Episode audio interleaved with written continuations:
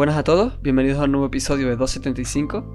Hoy estamos aquí yo, que soy Laureano, Javi, como siempre, Buenas. y hoy como invitado especial tenemos a Pablo, Pablete, Hola, muy buena. y hoy pues vamos a hablar de, de un tema, como siempre decimos, completamente aleatorio comparado con los episodios anteriores. Vamos a hablar un poco de esoterismo, de un montón de aspectos como, no sé, la vida después de la muerte, la vida en otros planetas, eh, avistamientos de ovnis, conspiraciones, cosas un poco aleatorias de las que Pablete sabe bastante y va a ser nuestro invitado experto de hoy.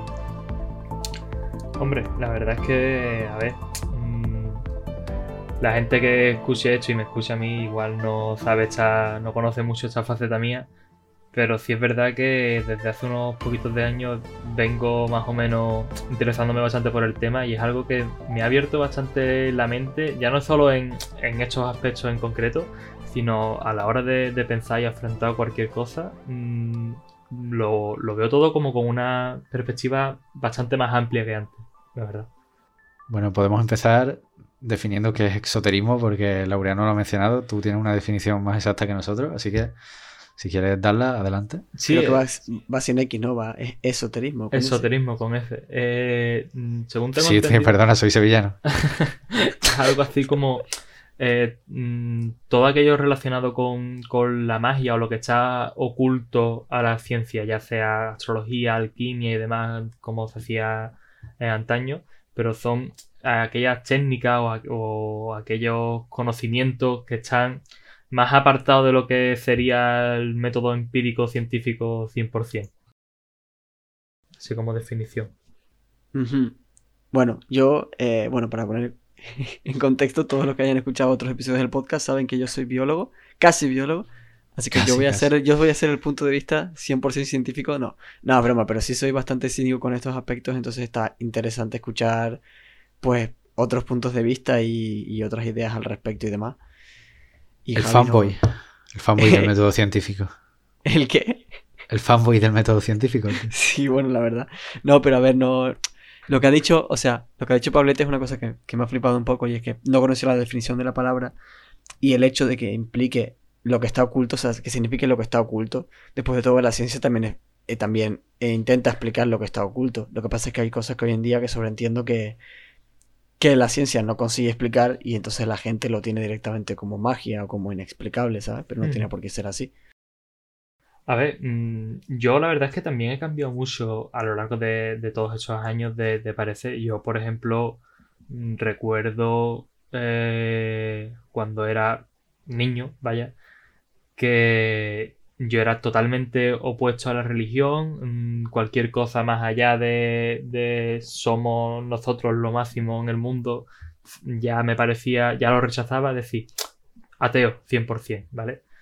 Sí, Después, la, la ir avanzando, mm, me he dado cuenta de que realmente tampoco tiene mucho sentido esa perspectiva que tenía en aquel momento. Yo no hice la comunión porque no me sentí identificado con, con todo lo que se, promulgaba en la, en la religión cristiana y, y veía que había bastante, bastante hipocresía. Después, mm, a la hora de la verdad, cuando he ido ahon- ahondando más, me he dado cuenta de que la religión tiene muchas, muchas, muchas cosas buenas y al igual que las tiene malas, pero mm, que no se puede ver todo desde un único prisma de "Uf, esto no me gusta, lo, lo rechazo como tal, ¿sabes? Y en ese aspecto mm, he ido variando y formando mi, mi propia opinión hasta ser lo que, lo que soy hoy y tener la opinión que tengo ahora con todo ese tema. No sé vosotros en, qué- en qué ámbito estáis, si eh, creyentes, no creyentes, ateos, agnósticos. No sé ni siquiera si, si entráis a diferenciarlo. Literalmente sí, eso te iba a decir, que hace como, como un año o dos que descubrí lo que significaba agnóstico o algo así. Eh, Mm. Bueno, no sé si era agnóstico, pero al- creo que es como que crees que hay algo, Sí, no necesariamente el Dios de la religión cristiana o. Jesús o lo que sea, sino que crees que hay algo superior al ser humano, ¿sería? exacto. El, el agnosticismo es que crees en la existencia de ente o entes, en plural o singular, superiores a ti, eh, con más poder o como lo quieras definir, sin necesidad de que venga definido como un dios como tal, como viene en, en la religión. A ver, yo hablo de la religión cristiana porque es la que me, me atañe, pero vamos, cu- Sí, sí, cualquier, el- cualquier religión, vaya. Claro, sí, No es tu contexto. asociado a una cosa definida como tal, ¿sabes? Yo ahora mismo es la fase en la que estoy. No sé si en un futuro estaré en otra, pero ahora mismo me siento agnóstico y antes ya digo que era 100% ateo. Claro. Yo, yo, bueno, no me considero ateo. O sea, a ver, siempre he estado un poco a caballo entre ateo y agnóstico, solo que no sabía la existencia del término agnóstico, Mm. porque siempre he sentido como que, no, no sé, es decir, soy eso, intento ser full científico, full no me creo nada de lo que, o sea, a no ser que lo vea con mis propios ojos y tal, pero a la vez está siempre esa- ese tema así como medio personal de pensar en que tiene que haber como algo más o, o que, no sé, una, es una cosa extraña, ¿sabes? Y no sé, la verdad. Javi, ¿tú qué? Sí, no, bueno, al final incluso la ciencia puede llegar a admitir, ¿no? La presencia de algo que va un poco más allá, ¿no? Por encima de todo y que elija sus propias leyes, quizá, aunque tengamos el método científico y todo lo que se haya descubierto hasta ahora, pero siempre puede haber como algo más allá y tal. Y la verdad que, que sí, no, yo creo que me muevo un poco más hacia el agnosticismo, ¿no? Tampoco tengo una verdad absoluta como para afirmar que, que no hay nada más allá por encima tampoco. Sí. De hecho, a fin de cuentas, el propio Stephen Hawking, to- todos los, científicos y matemáticos y demás, eh, el propio Stephen Hawking, a fin de cuentas, terminaba mm, eh, en sus teorías como admitiendo o reconociendo que por cojones tenía que, que existir la existencia de.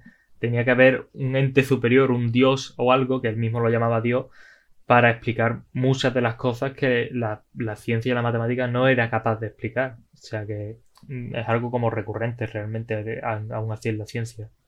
A ver, claro, pero me refiero, no por tal, sino por, por argumentar, o sino por pensar en otros puntos de vista. A lo mejor eso es como una consecuencia casi natural, o sea, irremediable de que si no puedes explicar algo, como que no es la solución más cómoda, pero sí es bastante cómodo coger y decir, bueno, pues como no puedo explicar esto, la ciencia no puede explicar esto ahora, la única causa puede ser esto. O sea, Sí, sí, ¿no? al final es como lo una solución ver- fácil. Lo puedes ver así o lo puedes ver como, por ejemplo, la tabla periódica que tiene elementos que mm, no se han encontrado, no se han eh, descubierto todavía, pero se sabe a la fuerza que tienen que estar ahí. ¿Entiendes? No sé. Eh, depende del Sí, punto de vista que le, que- que le quieras dar. Me parece Claro. que los dos igual de válido. Claro, es un rollo también todo el tema de la energía oscura, la materia oscura, Exacto. que son como cosas así que, bueno, no se, no se pueden ver, no se pueden, no se sabe ni qué son todavía, pero se necesitan ahí para explicar la existencia o, la- o las causas de muchas otras cosas.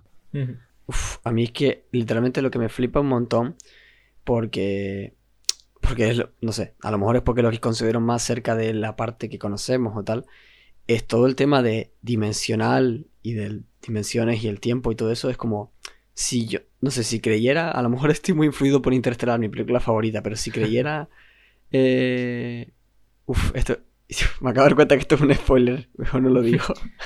Yo no sé si habéis Bueno, visto la película de La Llegada. No quiero que esto, esto se convierta en el podcast de, de hace. De dos, de dos at- atrás recomendando películas, pero eh, trataba la viste, sí. de que el- mm, los extraterrestres, entre comillas, por así decirlo, tenían un, un lenguaje que les permitía mm, moverse en la línea temporal, que es algo que tiempo, nosotros no podemos hacer.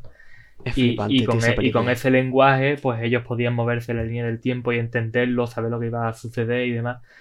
Hostia, A ver, son, son películas de 2014 y 2016, creo, respectivamente. Sí, lo- lo La siento, gente ha tenido tiempo sí. para verlas, pero tampoco vamos a destriparlas enteras, supongo, ¿no? No, no, no, yo, yo lo que iba a decir literalmente es un detalle, no creo que destripe 100% la película. No, no, A ver, no. La- a ver, la, des- la destripa un poco, pero chavales, si no habéis visto Interestelar en 2020, en mayo de 2020, pausar parad el podcast ahora mismo, parad el podcast, tres horas de verla. peli.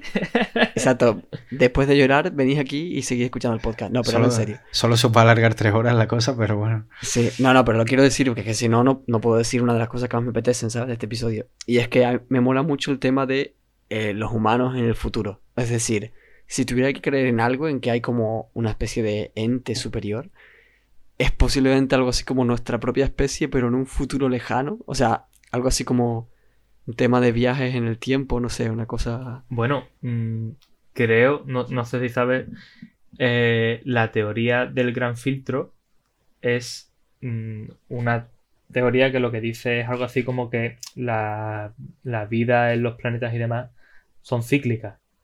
De-. La civilización llega a un punto en el que se desarrolla tanto que produce la extinción de ella misma. Entonces, mm, Que vamos de camino un poco también, la verdad. eh, sí, ¿no? Eh, eh, hay eh, objetos que se llaman. ah, no, no me sale ahora mismo la palabra técnica, pero la definición es objetos fuera de su tiempo. Que es, por ejemplo, no sé, eh, un hacha que se haya datado con el carbono 14 de hace. Eh, yo qué sé, eh, 15 millones de años. No sé, igual estoy diciendo una disparada. Pero mm, un hacha. mm, un objeto que es muchísimo posterior a lo que nosotros conocemos que ha sido la evolución eh, humana y, y- se ve que por, el, por la prueba del carbono 14 es, ese Asia está construida en no sé qué año, muchísimo anterior a lo que correspondería. Ajá. Por ejemplo, el, el mejor ejemplo es la máquina de antiquitera, que es una, que es una máquina que mm, servía para me- mm, mirar eh, posiciones o calcular, hacer unos cálculos a- en alta mar mm, en base a, la- a las órbitas que había en el, en- con las estrellas. Esa, esa máquina, por así decirlo, estaba mm, compuesta de unos engranajes y demás, y esos engranajes no se descubrieron hasta no sé cuánto porrón de, de años más tarde. ¿Vale? Esos tipos de objetos tienen un nombre que son objetos como fuera de su tiempo. Y eso con la teoría de que la evolución eh, sigue un periodo cíclico y demás, llega un punto en el que todo se reinicia de nuevo, se podría explicar. Pero Qué flipe, tío. no sé, tío. Eh, eh, no sé, teorías, a ver, hay, hay miles de millones, hay tan- tantas teorías como personas en el mundo, o sea que... A ver, podemos partir de la base de que la Tierra es plana. Sí, Hombre, sí, eso se da por hecho, lógicamente. Vale, En vale. este podcast somos todos terraplanistas. Sí, vale, no. Yo, vamos, esperaba que fuera así, pero por aclararlo, ¿sabes? La Antártida es un hielo, o sea, es un anillo que rodea los bordes de la Tierra, obviamente, y al final, pues, bueno, Ojalá fuera así, tío, es que sería guapísimo en los mapas, imagínate. Ya existen los mapas así, los puedes chequear, pero bueno. yo le iba a ¿En serio? pasar este podcast a mis padres, pero después de lo que habéis La- dicho, igual me lo planteo. El episodio del terraplanismo es el episodio 16, creo que está programado, o sea, que todavía falta. Ah, vale, vale, perfecto, sí. Me lo apunto. Pues no sé, o sea, lo, lo que has dicho me flipa. No, hace nada pasaron precisamente por un grupo que tenemos un vídeo sobre el gran filtro, pero lo tenía pendiente, no lo he visto. Había escuchado de oídas, pero no tenía entendido que era, o sea, pensaba que no tenía nada que ver con eso. Había entendido que era no sé qué cosa de, extraterrestres o... O sea, Sí, no, no sé si...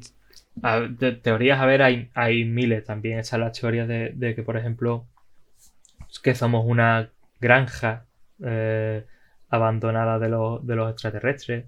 eh, La que clásica. somos un experimento, ¿sabes? Por ejemplo, tú a, a un perro no le puedes dar la conciencia de que es un perro, o a, o a un hámster no le puedes dar la conciencia de que está metido en un laboratorio y está siendo probado. ¿Quién te dice a ti que, que- que tú no seas eso también? ¿Sabes? Hombre, pero la diferencia es que nosotros tenemos... Uf, me acabas de romper todo. Ent- ¿Entiendes? Tú no tienes la conciencia. Sí, sí, sí. Tú sí, tienes sí, la conciencia de que eres tú, pero no tienes la conciencia de lo que pintas tú aquí. A ver, es que lo que peor es, lo peor es que te iba a argumentar, te iba a decir, no, no, no, porque nosotros precisamente los seres humanos somos los únicos que tenemos conciencia de nuestra propia existencia, pero es mentira, recuerdo que do- de lo último que he estudiado de etología, de comportamiento animal, es que precisamente ese tipo de asunciones no se pueden hacer, no sabemos qué hay en la cabeza de otros seres, Claro. por muy simples neuronalmente que parezcan o puedan ser, un perro precisamente no tenemos manera de investigar si los perros saben sobre su propia existencia y su personal. O sea, su, su- si saben que ellos son X perro con su personalidad, Claro, claro. que son un ser, que son conscientes de su existencia, ¿sabes? O si son 100% piloto automático como otros animales. Sí, sí, sí. La sí. típica, ¿no? De que están jugando a los Sims con nosotros y por eso a veces se nos olvida lo que vamos a hacer. Nos lo uy, voy al baño, uy, se me ha olvidado. Ah, no, no, pero de eso sí hay una explicación real y yo te la puedo ya, decir. ya, pero- ya, es broma. Ah, oh, qué Tranquilo. pena. Pero Venga, dímela, dímela. no sé. Dímela, no, no, No. Ahora me la dices. No, no, no, no. a, No, a no, no. mí me parecería muy mm, egocéntrico el pensar que somos la única especie o el único planeta con, con seres vivos en, en ver, todo un que- universo infinito. Que es imposible afirmar eso, ¿no? Con lo grande que es el universo. Claro, creo Pues que- te asombraría la de gente que lo afirma, tío. Bueno, eh, y Bueno, también me parecería muy hipócrita pensar, por ejemplo, y ya voy a rizar más el rizo, que en ningún momento hemos, hemos sido contactados por una civilización externa. Es decir, que también seamos los, los más desarrollados del universo, me parece también súper hipócrita pensarlo. Si estamos hablando de No, no, cosas no, no. infinitas. Yo creo que no se puede afirmar ni de coña. O sea, literalmente el universo es infinito prácticamente, como Claro. para decir, no somos el único país en el que, o sea, país, el único planeta en el que se han dado las condiciones óptimas para que haya vida. Sí, pero haber además, vida. condiciones óptimas para que haya vida para tu tipo de vida. Porque Claro, o sea, igual porque otra, otra especie vive mejor en otros métodos, en otro medio totalmente distinto. Claro, claro, sí, al final por eso digo que es imposible que afirmar eso con total certeza, con, con ninguna certeza, de hecho. Sí, sí. Bueno, el Laureano es el biólogo, pero No, no, o sea, yo por, por biólogo no voy a tener más voz en esto en particular. O sea, esto es de hecho cosas de los astrofísicos y tal. Pero sí es biólogo, verdad que- bichos que con vida, siempre- tal. ¿Qué? ¿Qué? Biólogo, bichos con vida, tal, animalitos. A ver, pero es que yo siempre he pensado que, y he deseado, que sea verdad que haya vida en otros planetas y que nos contacten. De hecho, obviamente, que creo que de los pocos sueños que tengo en la vida sería que antes de morir poder ver un contacto entre la raza humana, aunque sea una mísera señal de radio, alguna onda, un contacto entre la raza humana y una raza extraterrestre. Considero que es literalmente el mayor cambio que tendría de, de camino la raza humana para el, el resto de su existencia. O sea, Claro, eh, pero- me parece tremendísimo. Hombre. Eso es lo que, justo lo que plantea Pablete, que ¿quién te dice que no haya existido ya y simplemente no, Claro, no nos claro, hayamos claro. dado cuenta, Es que no hayamos sido capaces de reconocerlo? De hecho, ahora Sí. mismo hay, eh, hay antenas en, el- en este planeta que captan señales fi- mm, fijas, por así decirlo, periódicas, cada seis minutos, la misma señal que, se está, que está llegando aquí. O sea, ¿quién te dice a ti que eso no sea una señal o un eh, algo, una- un intento de conexión que tú no eres capaz de, de interpretar? Porque esa es otra. Yo estoy muy seguro de que años atrás, ya, ya la gente que me tomaba en serio va a dejar de tomarme en serio, pero años atrás la, la propia civilización nuestra tenía contacto con, con otros mm, otras civilizaciones y demás, y que ese contacto, sea por una razón o sea por otra, se ha dejado de tener o ha cambiado la forma de ser. Yo, yo pienso que actualmente hay contactos, solo que nosotros no somos capaces de interpretarlos como tal. Hombre, pero técnicamente, o sea, entiendo lo que dices, pero técnicamente si no somos capaces de interpretarlo, no se considera contacto, pero sí, pero entiendo lo que quieres decir, que hay intento de contacto por parte de otras civilizaciones con A nosotros. ver, claro, que si se no queda en somos- intento, ¿no? Obviamente si llega un- una vida alienígena no te va a hablar en andaluz, ¿no? Pero ya, ya. No, pero, pero, es lo que nosotros esperamos, ¿no? Es decir, Claro, claro. Tú, tú como, tú, tú como ser humano esperas que se te presente una nave extraterrestre de, de- de- en, en la puerta, en la ventana de tu casa y te enfoque una luz y te diga, hola, soy de otro planeta, ¿sabes? Como, los- como los extraterrestres de, de los Simpsons. Pero mm, es, es lo que... es lo- claro, es que tú dices, es que no nos contacta nadie o lo que sea. Pero ¿acaso tú esperas que te contacten como tú es, como, como la señal que tú emites? Nosotros enviamos mensajes en inglés al, al, al- universo y que lo reciba quien sea. Eh, Es que igual nadie te va a entender cómo tú lo estás transmitiendo. claro, claro, obviamente, al final.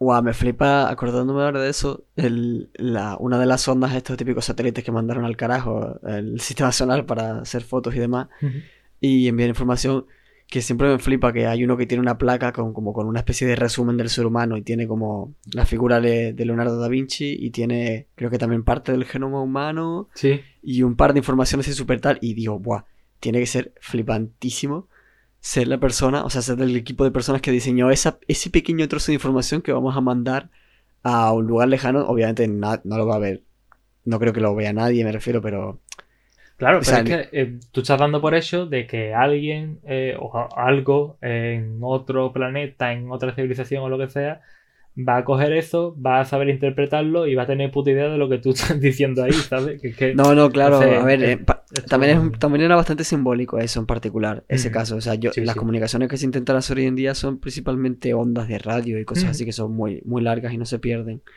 Pero no deja de ser una comunicación en un espectro que tú conoces, que tú manejas y demás. Claro, y que claro. tú das por Sí, eso de sí. que otra persona, otra, joder, digo persona, pero eh, otra, otra raza, otra lo que sea, también maneja. Sí, sí, que literalmente no sabemos ni siquiera cómo es una civilización eh, externa, o sea, alienígena. No tenemos ni idea de qué, medios o qué conocimientos de la ciencia del mundo tienen, ¿sabes? Que lo mismo existen otras dimensiones, otros Claro, medios, claro, otras totalmente. cosas, se mueven en el puto tiempo, yo qué sé. Es Totalmente. que es muy... Me gusta porque hemos empezado hablando de, de ateísmo y demás, todo tal like, y hemos terminado dando por hecho de que existen otras civilizaciones y, y demás. Al fin de cuentas, vaya, vaya a terminar todo hablando de cuarto milenio conmigo, vaya a terminar viéndolo mañana. Uf, es que... uf, es que el problema, o sea, es como que siento que le tengo tirria a esos programas, pero es como una tirria educada, rollo. O sea, una tirria eh, como preestablecida, ¿sabes? No porque ni siquiera los haya visto nunca, sino como que de por sí mi cerebro da por hecho que la mitad de lo que ponen ahí es mentira y como que automáticamente le tengo tirria por eso y está feo. O sea, no es justo, ¿sabes? A mí me flipa, tío. Es que además se le tiene mucho. A programas, por ejemplo, como Cuarto Milenio, se le tiene mm, muy marcado como, ah, lo de los fantasmas. Cuarto Milenio lleva. Eh, en una temporada, por ejemplo, lleva más de 50 científicos a su programa. Científicos, científicos, de, de científicos punteros en, en investigaciones contra el SIDA, contra el cáncer y demás. Y no sé, tío, no creo que por el hecho Hombre, de es que ahí son técnicamente... O sea, técnicamente el programa no, es que el programa nunca, nunca se ha dicho que sea de fantasmas, ¿sabes? Que quiero decir, Cuarto Milenio como, se llama así porque es como... O sea, el nombre viene de eso, ¿no? De, imagino, de supermoderno, por así decirlo, del futuro, de...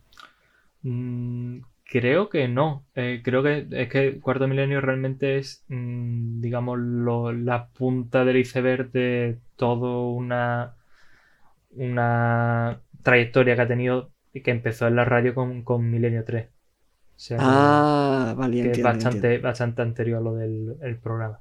Pero que realmente en la, en la mente de toda persona de a pie, Cuarto Milenio es el programa de do- cuan- del, del domingo por la noche donde se habla de, de fantasmas y creo que va Sí, yo- totalmente más allá.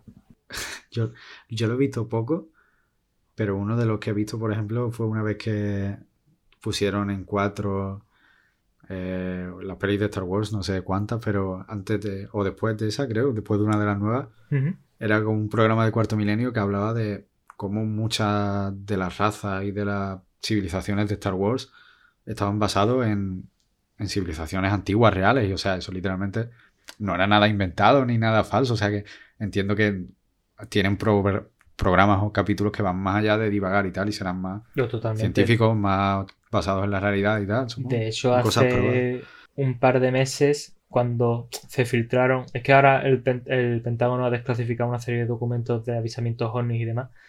Y, pero esas imágenes estaban filtradas de hace un par de meses y demás. Y ellos, ellos estuvieron analizándolas. Y había ahí un piloto que también fue testigo de, un avistamiento eh, con más de 20 años de experiencia en vuelos militares y demás, analizando las imágenes donde él mismo decía, es que escucha, él decía, escucha cómo hablan los, los, los que están grabando las imágenes, cómo se ríen, esa risa nerviosa de que no saben qué es lo que está grabando porque es imposible que se mueva como se está moviendo. Es decir, son objetos que se mueven a velocidades mm, por encima de la velocidad del sonido, se paran en seco, vuelven a iniciar la velocidad. Es decir, el propio autotracker que tienen ellos para grabarlo no es capaz de seguirle la chela. Sí, lo, lo vi, creo que, o sea, lo vi por ahí que, que un piloto también había dicho que, que no, que no ningún tipo de avión se mueva así, Claro. ¿sabes? En plan actual. Se dice que la, que la tecnología militar está mm, 50 años mm, por, en- por, por encima o más, actuali- más por delante de lo que nosotros manejamos a día de hoy. Hmm. Pero mm, si un militar te está diciendo que, que- que eso mismo mm, le parece superior, pues no sé, planteate tú si eso que estás viendo es realmente algo tru no, no sería trucado porque entonces no lo tendría el Pentágono, pero si, es- si eso que estás viendo es realmente algo de otro país, como se dijo que era de Rusia o que era de, de China, o no sé, tío. Me, me- ¿A qué viene que el Pentágono haya liberado toda esa información, por cierto? Eh, pues no lo sé muy bien, pero creo que por ley ellos cada A partir de X años de antigüedad tienen que, que Ah. desclasificar documentos, igual que aquí en España. Vale, vale, vale, tiene sentido. Por ejemplo, el, el ovni de Manises, que fue el, el que vio el, el tío este que, que comento yo que, que estuvo comentándolo en cuarto milenio, ese cumple ahora cuarenta y pico y creo que a partir de los 50, es que igual estoy patinando bastante, pero creo que a partir de los 50 lo tienen que desclasificar toda la documentación que tenga al respecto, si es un caso cerrado, ¿eh? Toda la O sea documentación que- que tenga al respecto el gobierno. Lo que se ha desclasificado ahora tiene 50 años. Claro. Sí, sí, sí, yo creo que sí, que, que por ahí, por ahí. No Dos 50, veces pero a lo mejor. Sí, puede ser perfectamente, claro. O, o 30 o 40, no sé. Pero que no es nuevo, vaya. Es un máximo, ¿no? No lo obligan a que sea. Pueden liberarlo antes, supongo. Sí, también. eh, no sé, imagino que por temas judiciales y demás ta- también pueden estar. Vamos, muchos han Pero a sido- ver, y, y- y la gran mayoría de esos casos que se habrán liberado serán casos cerrados de, ah, mira, al final fue esto. Lo interesante es, en esos casos que se liberan, cuáles son aquellos donde el resultado al final no fue muy claro. No, no. mm, De hecho, la NASA ha liberado unos pocos, ha desclasificado unos pocos, que ellos mismos abiertamente han dicho. Nosotros creemos que puede ser esto, pero no podemos asegurar. Básicamente, lo que se lee entre líneas es no tenemos ni puta idea de lo que estamos viendo, así que lo asociamos a, a una golondrina. Y, Sí, a- sí. y ahí te lo dejan, ¿sabes? Nos lo guardamos para Interestelar 2. Claro. O sea, to- totalmente, no sé, eh, buscarle una explicación por, por cojones, por, por explicar, por, por ponerle un, un algo, un motivo, pero... mm, A ver, lógicamente, porque de- respecto desde el punto de vista del marketing político y tal, no, no vas a coger y a decir, bueno, esto seguro que es una nave china o rusa. Y tampoco vas a coger y a decir, no tenemos ni idea de lo que es. Entonces, Claro. pues, mejor decir cualquier cosa falsa o semifalsa por inercia. No, yo el, el- el rechazar o el no admitir la existencia de, de ovni a día de hoy, 2020, con las imágenes que hemos estado viendo, más allá de las que han salido últimamente de sonidos y demás, que por lo visto tienen su explicación y eso, mm, hay cosas o hay, no sé, tío, eh, que, que veas una persona con 80 años que está a punto de morirse, mm, decir que ha visto tal, no sé qué, y que de, toda la vida le han llamado loco y demás, ¿qué va a ganar esa persona saliendo en público diciéndolo? Pues nada, tío, eh, no sé, hay, hay, hay muchos testimonios, es que no sé, yo tuve una época en la que veía, me tragaba todos los documentos del Área 51, del Hangar 18, del accidente de Rockwell en Nuevo México, mm, uno detrás de otro, y, no paraba, tío, y, tengo un montón de, de- información en mi cabeza de- de gente hablando de temas así, que a día de hoy es que lo veo como algo, no sé, eh, tan, tan obvio el, el que existen los ovnis y que existe vida más allá de, de nuestro planeta que, que todo lo que sea en contra de ello lo rechazo directamente. No sé, a mí el tema de los ovnis me raya por... A ver, no sé, siempre hay grabaciones y cosas, pero si se pueden grabar, es que han entrado en la atmósfera, por ejemplo, de forma demasiado obvia como para que ningún otro sistema lo detecte, ¿no? Ni, no sé. Sí, pero eh, mm, ¿cuántos testimonios eh, mm, hay de gente que dice mm, he visto tal y de buenas a primeras ha desaparecido? O sea, precisamente es que tiene toda la lógica del mundo. Si hay algo tan capaz de entrar en tu planeta, entrar en tu atmósfera y demás, manifestarse delante tuya en tus tres dimensiones, o no sé, solo no, que, que, sea el que lo diga, las dimensiones que vean. Son Si es capaz de manifestarse delante tuya en, en tu dimensión y de buenas a primeras desaparecer, es, es obvio, ¿no? Es que, es que si no, no mm, si no tuviese esa capacidad, seguramente no habría llegado hasta donde está. ¿Y qué Sí, motivo, claro, y qué motivo tendría esa persona para mentir? Quiero decir, en plan, Claro. tampoco puedes decir que todo el mundo que haya visto algo diga haber visto algo está loco por defecto, porque tampoco es justo. No, no, yo no llamo loco a nadie. Digo que No, no, no, ya tú no, digo en general.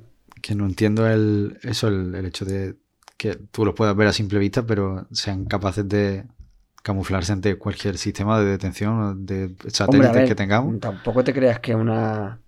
O sea, me refiero, no sé yo si, si los sistemas de satélite y todo eso y detección detectan objetos tan pequeños. Radares y tal, sí, pero no hay radares en, toda el- en todas las partes del mundo. Pequeños, objetos, Pequeños, objetos ¿no? pequeños, si estamos hablando de un ovni que se Claro, claro, no, no, no hace falta que sean objetos pequeños. Hay muchos testimonios de, de pilotos de aviones comerciales o de aviones de pasajeros que dicen, nosotros hemos visto mm, tal nave o tal tipo de nave volando delante nuestra y el radar nuestro no detectarlo. O sea, Dios, tío, qué miedo. Es que lo paso fatal es, con estas es cosas. por- es lo mismo que vuelvo a decir.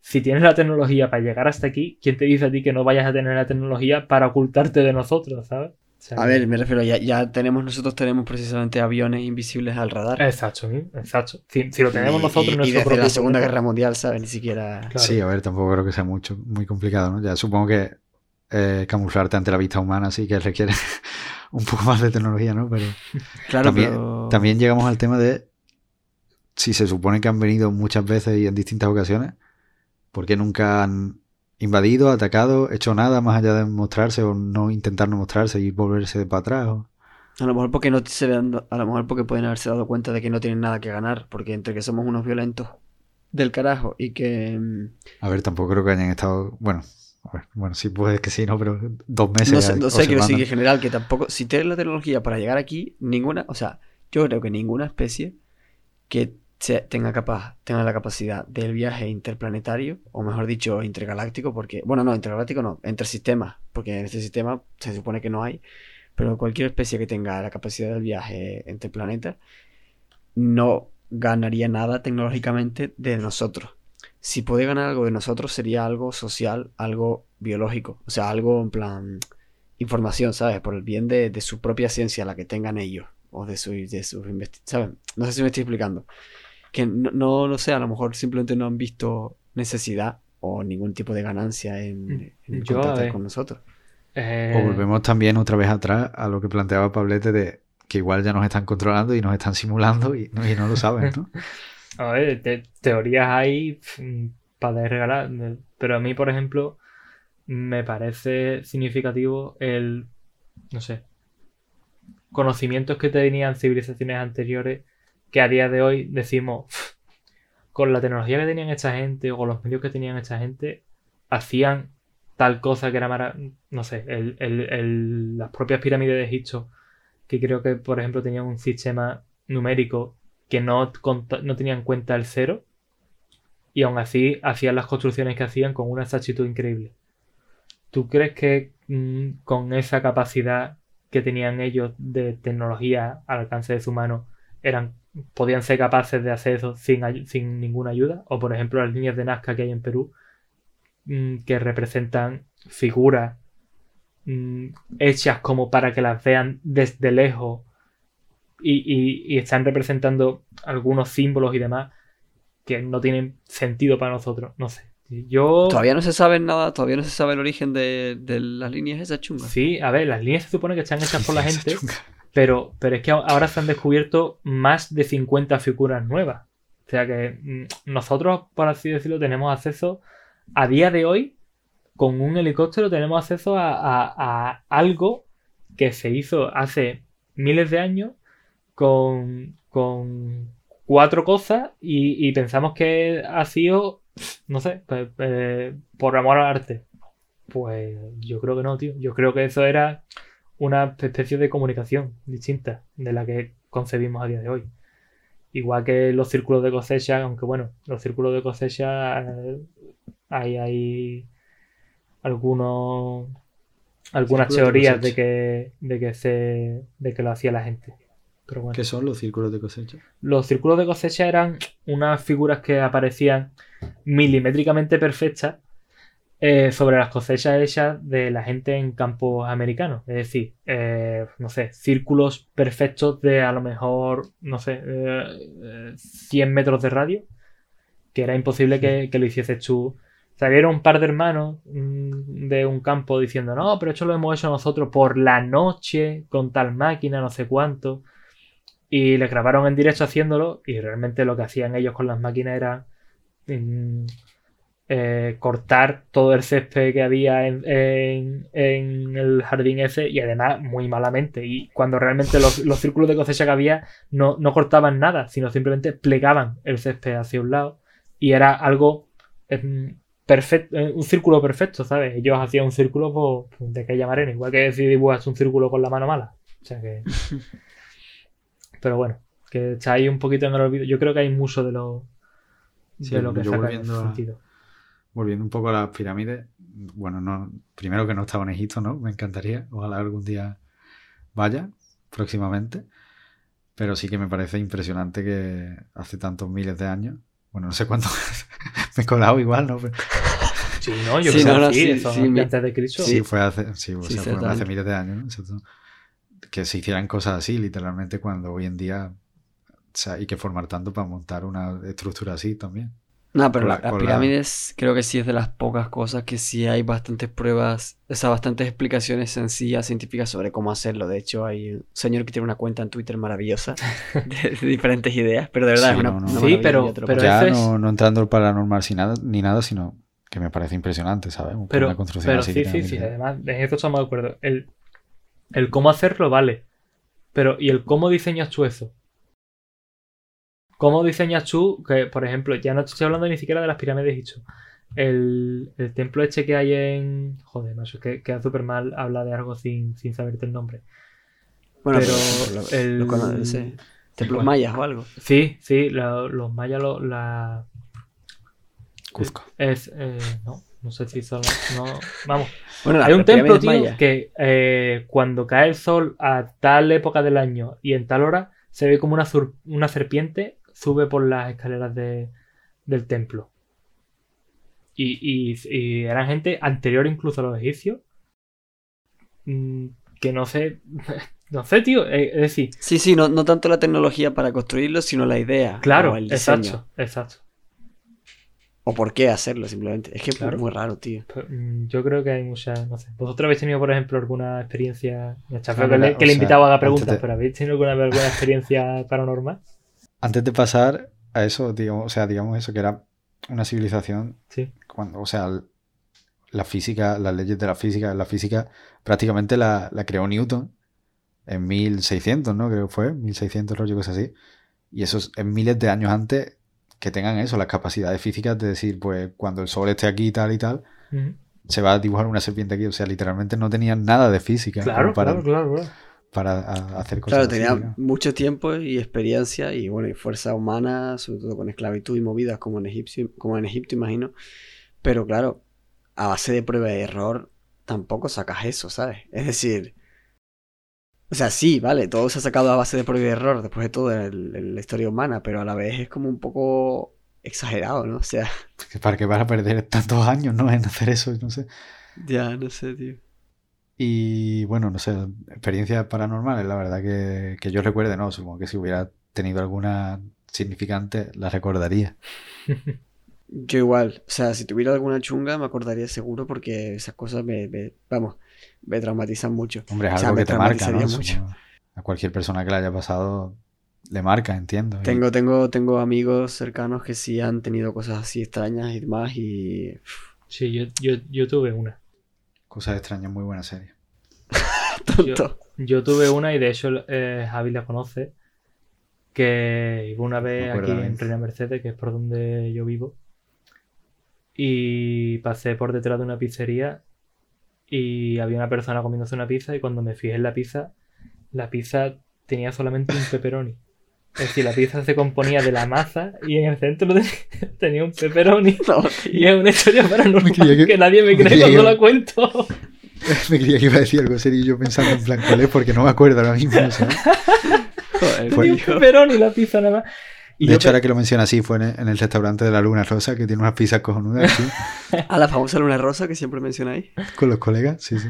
No, no, eh, la, he la he tenido. Es decir, mm, yo recuerdo de haber ido conduciendo por la Nacional Cuarta, que es una carretera que ahora seguramente desaparezca, que une Jerez con, con Sevilla. Y me gusta cogerla, mm, aparte de porque no tiene peaje, que aunque ya la autopista tampoco tiene peaje, pero en aquel momento eh, había autopista de peaje. Eh, me gusta cogerla mucho porque me parece una carretera muy entretenida, tío. No, no vas viendo solamente asfalto y, y valla.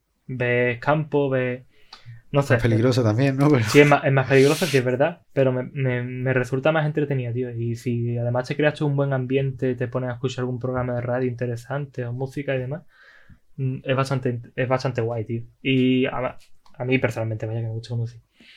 Y me pasó que yendo conduciendo a, no sé si sería en la una, a las dos de la madrugada que venía yo para Sevilla, eh, vi como un coche, esa carretera tiene muchas curvas, entonces vi como un coche venía, lo vi como viniendo de lado porque se iba a incorporar a la, a la carretera mía y entonces se iba a encontrar mía de frente. Y iba con las largas puestas porque iba solo. Entonces, cuando vi que el coche venía de lado y que se iba a meter en mi carril y que iba a echar de frente mía, pues quité la- las largas para no deslumbrarlo.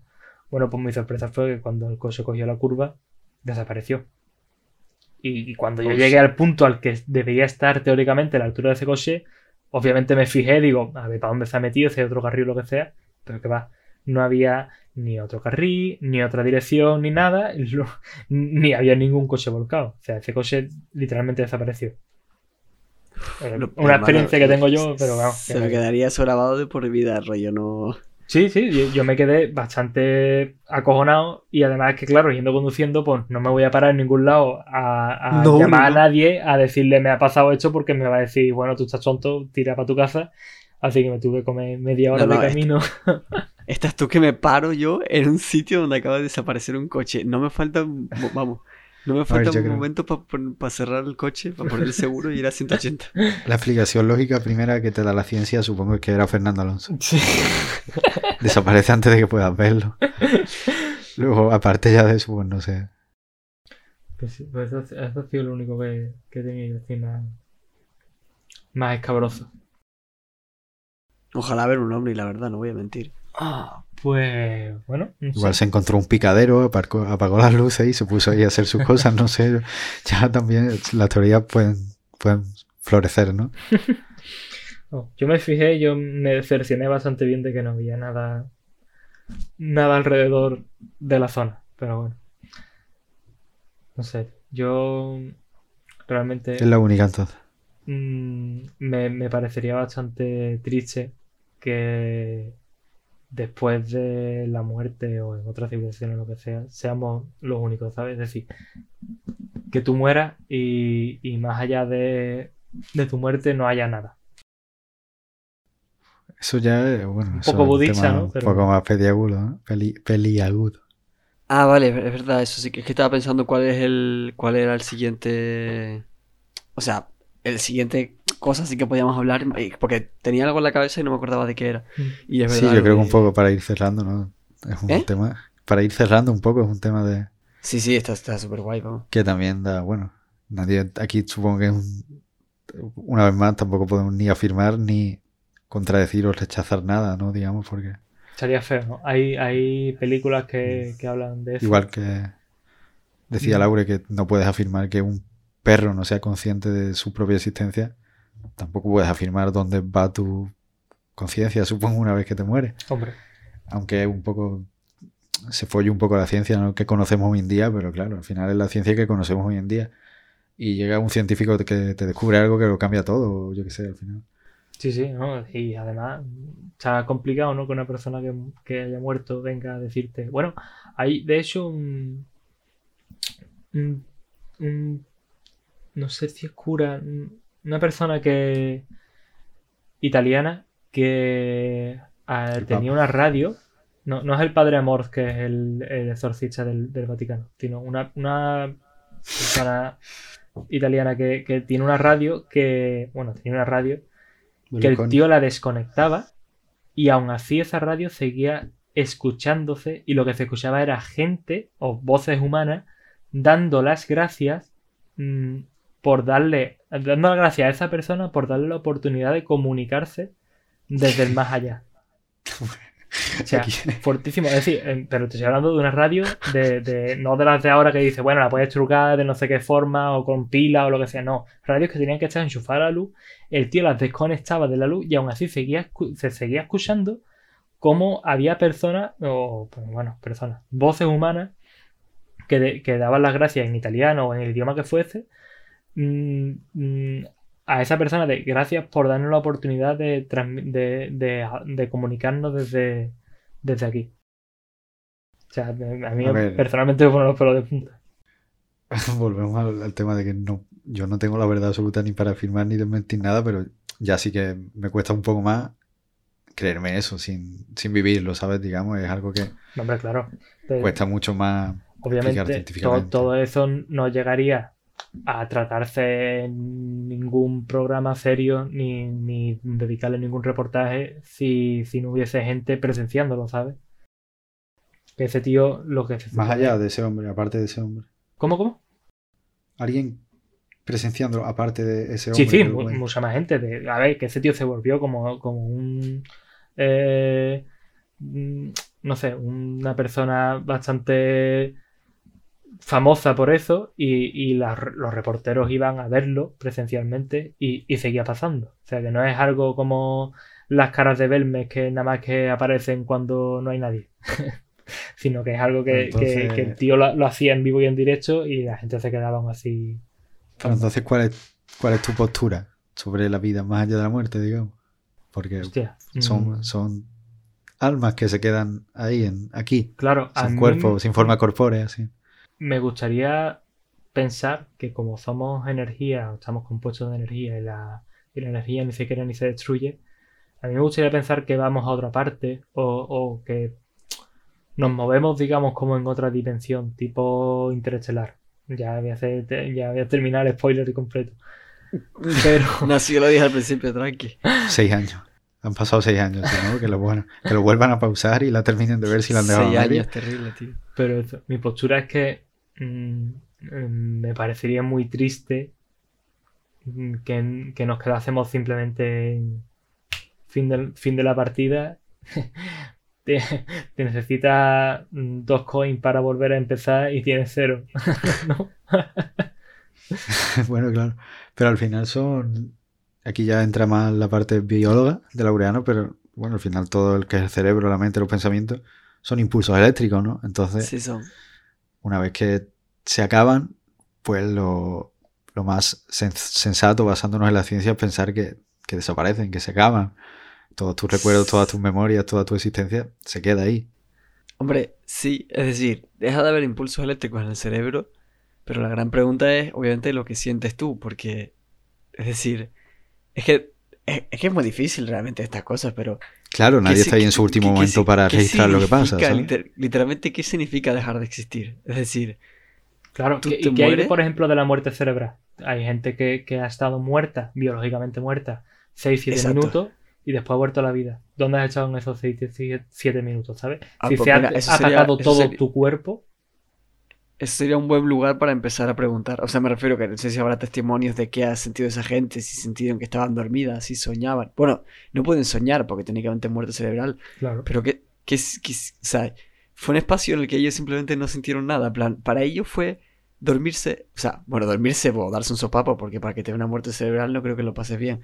Quiero decir, fue muerte cerebral y enseguida despertarse, porque claro, si es un tiempo en el que ni sueñas ni estás durmiendo, sino que tu cerebro está apagado literalmente, técnicamente para ti no ha pasado el tiempo. O sea, para ti es instantáneo de un momento a otro. Mm. Para todos los demás sí, pero... Como desmayarse o como un coma, entiendo. Ahí, ahí... Bueno, pero un coma no, porque un coma no es muerte cerebral. Hay una Pero tampoco, bueno, durante un coma que hace sueñas o Sí, claro, sueñas y hay pruebas de que puedes, de que hay diferentes conexiones de los sí, estímulos. Aparte que hay muchos tipos de coma. Sí, bueno, pero más o menos será parecido, entiendo. No, no, hay mucha gente te despiertas y ha pasado el tiempo. Cuando ha despertado ha dicho, ha hablado de, no, si yo he estado, yo he, yo he sido consciente de que habéis echado tales personas aquí, de que me habéis estado hablando, de que he escuchado al médico de citar, cual sí, pero una muerte cerebral, Javi, es que no, tiene nada que ver, porque muerte cerebral es literalmente. eso, a eso me refiero, a que no, no, puede haber ningún tipo de conexión con los sentidos o con el mundo exterior. Claro, ni, con el interior. Está, apagado totalmente. Pues hace poco había una persona de. una, alpinista de, en los Alpes que sufrió, por lo visto, una especie de hipotermia o algo así. Y después se entró en muerte cerebral y estuvo, no sé si eran 20 minutos o algo así, una, pasada. todos los médicos decían que era una pasada, pero como había estado antes con, hipotermia, eh, eso había permitido que el, que el cuerpo no sufriese tantos daños a la hora de, de morir cerebralmente y después se le pudo recuperar. Y eh, no sé si es una de las personas que ha echado más tiempo en, en esa situación. Nada, podéis traer de invitada para capítulo siguiente, ¿no? Si lo preguntáis. Exacto, sí, de hecho ya estaba poco- firmado. Está un poco como fuera de, fuera de nuestro, de nuestro círculo de recursos, la verdad. Pero por lo dicho no tiene muchos daños cerebrales, o sea que por si queréis intentarlo para salir de dudas. Sí, no, de hecho no está fuera de nuestros recursos. Lo que pasa es que era una sorpresa. Laura no lo sabe, pero sí que, que va a ser uno de los siguientes invitados, de hecho. Pero bueno, entonces me queda claro tu opinión un poco, pero la de Laure. Sobre la vida después de la muerte en general. Sí, claro, para ir así cerrando, ya sabemos que Pablo piensa que, bueno, quiere pensar que no, no se queda solo ahí, que existimos, seguimos existiendo de alguna manera. Tú, Yo tengo la parte que quiero pensar, la parte que pienso. La parte que pienso es la que he dicho, desgraciadamente. claro, claro, pueden ser distintas, El perfectamente. cerebro se apaga y no puedes sentir nada más. Y simplemente deja de existir, no hay nada. O sea, no lo ves negro, sino que no lo ves. Simplemente cesa tu existencia. No, no hay nada más. Apagas claro, sesión y no vuelves a iniciarla. ¿eh? Exactamente, cerró la sesión. Pantallazo claro. azul. ¿Qué? Pantallazo azul. El rojo, el rojo, que es peor, pantallazo rojo. ¿Hay pantallazo rojo en Windows? Sí, sí, ahí es, y es la muerte ya. No final. lo quieras ver, no Sí, lo quieras aquí ver, ya no sale eso. Nunca lo he visto, es terrible. No, mejor. Vale, perdón. Y, mm, y luego está lo que yo quiero creer, que lo que quiero creer es que... No sé, tío. O sea... No sé, o sea, es que a ver, aquí no hay, no hay un... No, no está la nube, no hay un Google Cloud para la cabeza. No creo que tus pensamientos se vayan a ningún sitio, pero...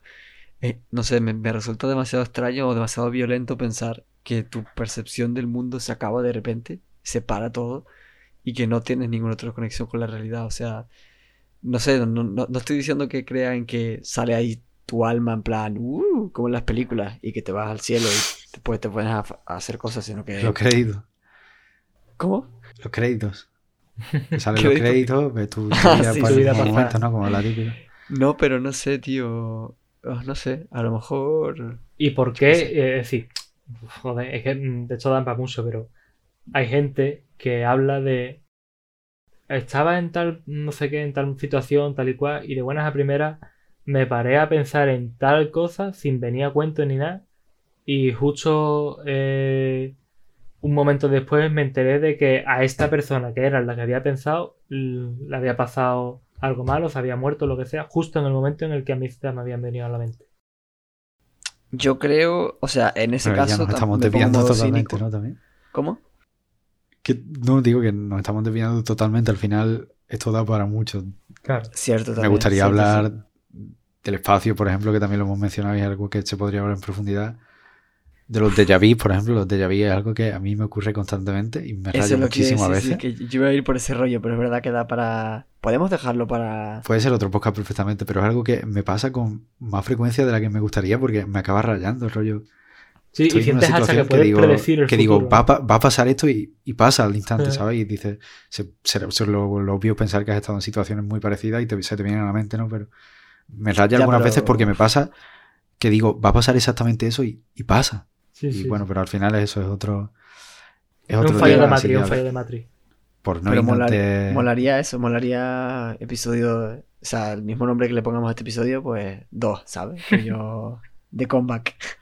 Sí, por eso al final eh, da para mucho. Pero voy por ir dejándolo aquí y yo diría eso también, que estoy un poco como Laure. Bueno, y como Pablo, ¿no? Digamos que, que ha dicho eso, que le gustaría pensar que, que hay algo más allá, pero me gustaría, ¿no? Que no se acabase de simplemente morir y ya está, pero científicamente pues pienso que eso, que lo que ha mencionado un poco Laure de que pasándote en eso, en, en lo que sabemos, pues se acaba y ya, y se apaga y se acaban los impulsos y deja de funcionar todo y te quedas en negro, ¿no? Entiendo, pero bueno, al final Mm. pues supongo que a la gente le gusta pensar que, que hay algo más allá simplemente por, porque, por no aburrirse, supongo, por no quedarse ahí. F. F.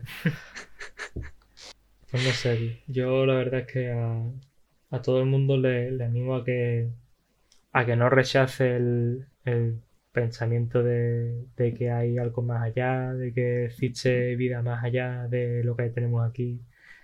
y que sobre todo se informe, tío. Porque a fin de cuentas puede estar más de acuerdo o menos, pero eso es como todo, tío. El- no, no, no por no compartir algo significa que eso que está defendiendo a otra persona sea falso, ni que lo que estás def- defendiendo tú sea lo, lo verdadero. O sea que el tachar a un tipo de persona, a un tipo de creencia como "Pff, ese tío nada más que piensa en, en fantasmas, mm, no, no, no aporta nada, ¿sabes? Es decir, no, mm, te estás Claro, cerrando claro. tú mismo en banda.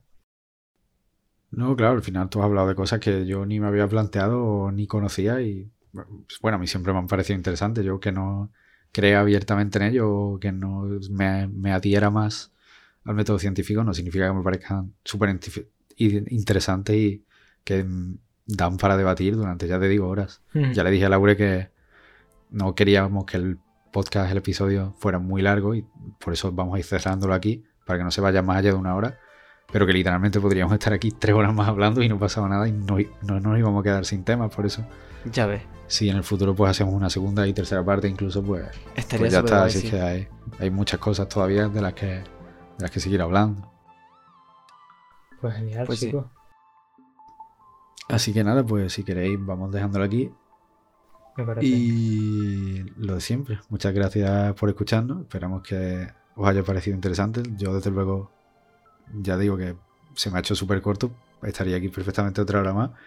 Pero para ahorraros a vosotros el tener que estar tres horas pegados a un teléfono, pues os lo dividimos en formatos más, más visibles, más compactos, más llevaderos. Y nada, muchas gracias a Laureano como siempre y a Pablo por pasarse. Nada, hombre, los buenos y breves, dos veces buenos. El episodio más largo que vamos a sacar, la verdad. Bueno, está ahí con el, con el de Juan Luis, que no se callaba la boca.